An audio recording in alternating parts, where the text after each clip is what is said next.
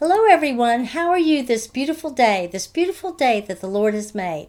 I'm Karen Jane Casey on the podcast Turn to God with Karen. And every Wednesday we have episodes, Sword of the Spirit. As you know, when we go out each day, we face the world and we need to have our full armor of God on, as it described for us in Ephesians chapter 6.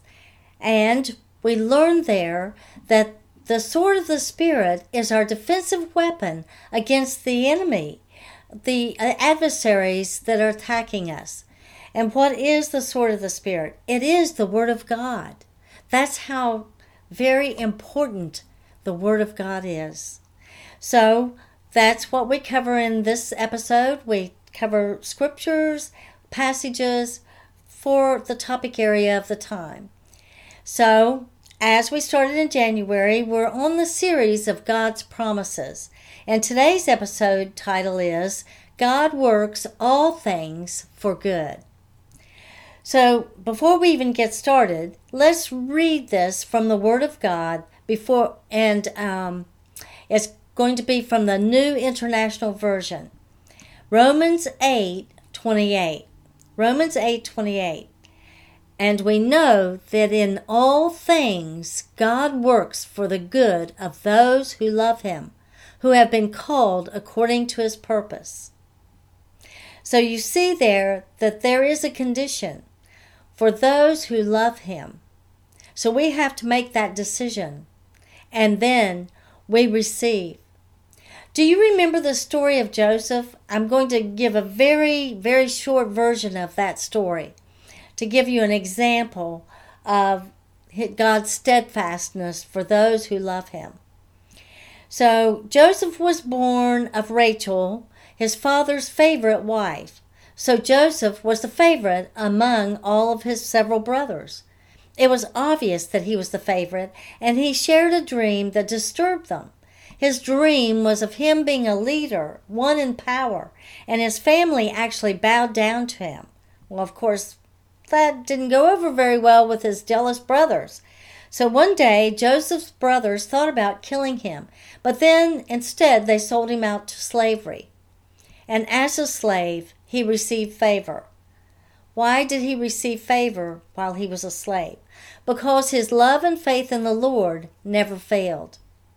His master's wife tried to seduce him, and when that failed, she lied and had him thrown in prison. But while he was in prison, he was given charge over the fellow prisoners.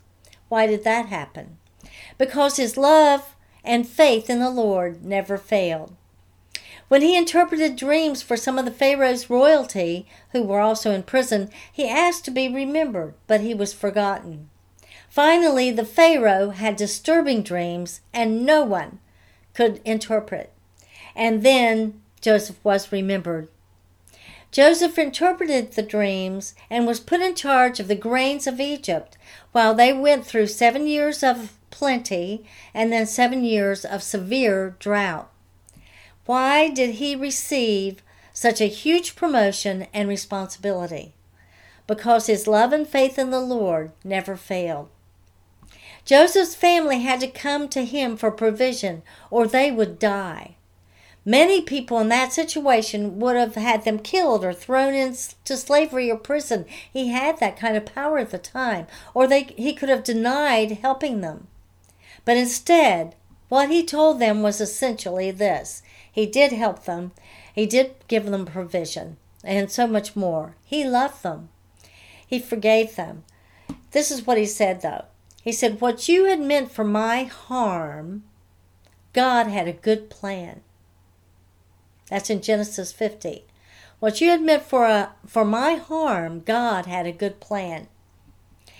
There we see that God worked it out for good good for the people of Egypt, good for his family, and good for Joseph. Joseph had continued through it all to have love and faith for the Lord. So, what was that verse that I read at the very beginning? Romans 8 28.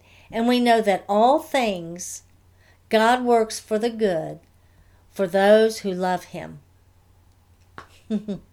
I love that. Well, I can also give you a testimony of how this is applied to my life throughout my life. I was born into a life of abuse. First child abuse, then life threatening domestic violence, followed by instances of abuse of, by toxic people.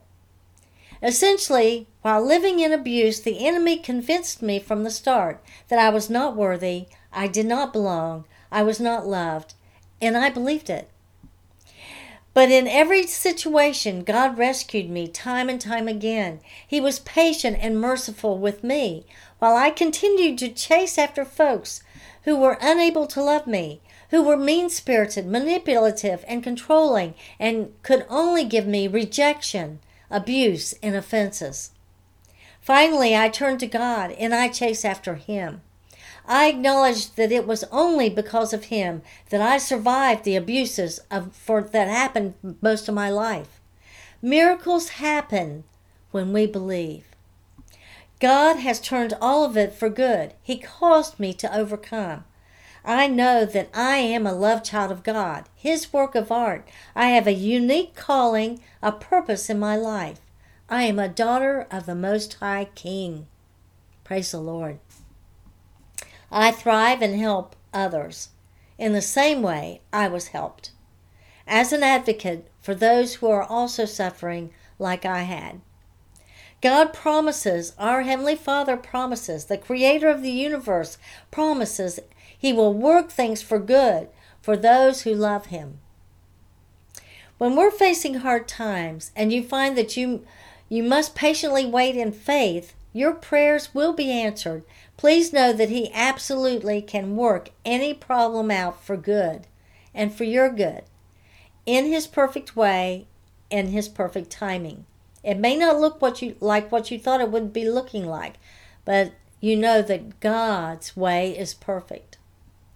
As we did in last week's episode, I'd like to give you an opportunity to say a version of the salvation or sinner's prayer with me. I pray now that the Holy Spirit will encourage you to come to Jesus without delay. All you need do is tell the Lord directly. Pray to Him something like this Dear Lord, I come to you with a humble heart. I repent of all my sins. I walk away from them. Please help me in this because I'm going to be tempted. I believe, I believe that Jesus is the Son of God who died on the cross for my sins, and he arose. I ask you now, Jesus, to come into my heart.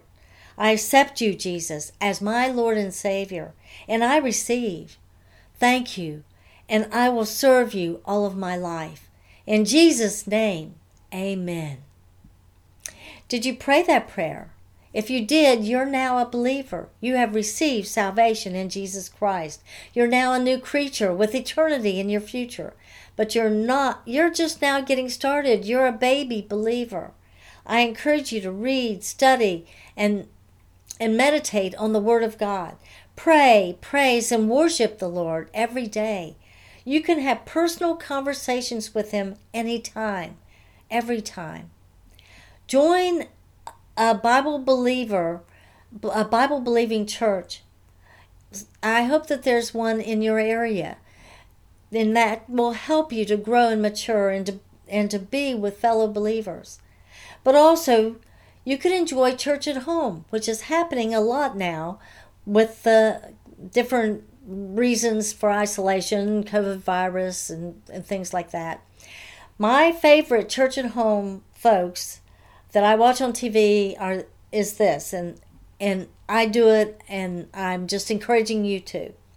Every morning during the week, I listen to Creflo Dollar at 6 o'clock, and I listen to Joyce Meyer at 7 o'clock. Sunday mornings, if I'm not in church, and sometimes I'm not able to be in church, I watch these ministries on TV. Charles Stanley with In Touch Ministries, David Jeremiah with Turning Point, Andy Stanley with Your Move, Joel Osteen Ministries, and that's pretty uh, pretty much com- impacted. It's Charles Stanley at seven, David Jeremiah at seven thirty, Andy Stanley at eight, Joel Osteen at eight thirty. Praise the Lord. And then I can watch my own pastor at Hope Point Church at 9 o'clock. So on the Sunday mornings that I have church at home, I have my notepad and pen ready at 7 o'clock. So I just want to say that to encourage you. If you're not able to make it to church, then that is something you could do. And during the week, please continue to join me in the series of God's promises. And I want to end this episode with this passage. May the grace of the Lord Jesus Christ and the love of God the Father and the fellowship of the Holy Spirit be with you all. In Jesus' name. Well, thank you for joining me today. I hope you'll join me every Wednesday morning in the episode of Sword of the Spirit with the podcast Turn to God with Karen. Every Monday we have Hope and Faith Journey where we find encouragement through our struggles. And then on Friday mornings, we have Karen's Book Corner, where I share about books I've written, maybe read a little bit, give a backstory, or I talk about books other people have written. This is Karen Jane Casey, author, speaker, podcaster, domestic violence victim advocate, and ambassador for Christ. Please go to my website's contact page and share with me your comments and your suggestions. Any feedback is always welcome and that would be at KarenJaneCasey.com.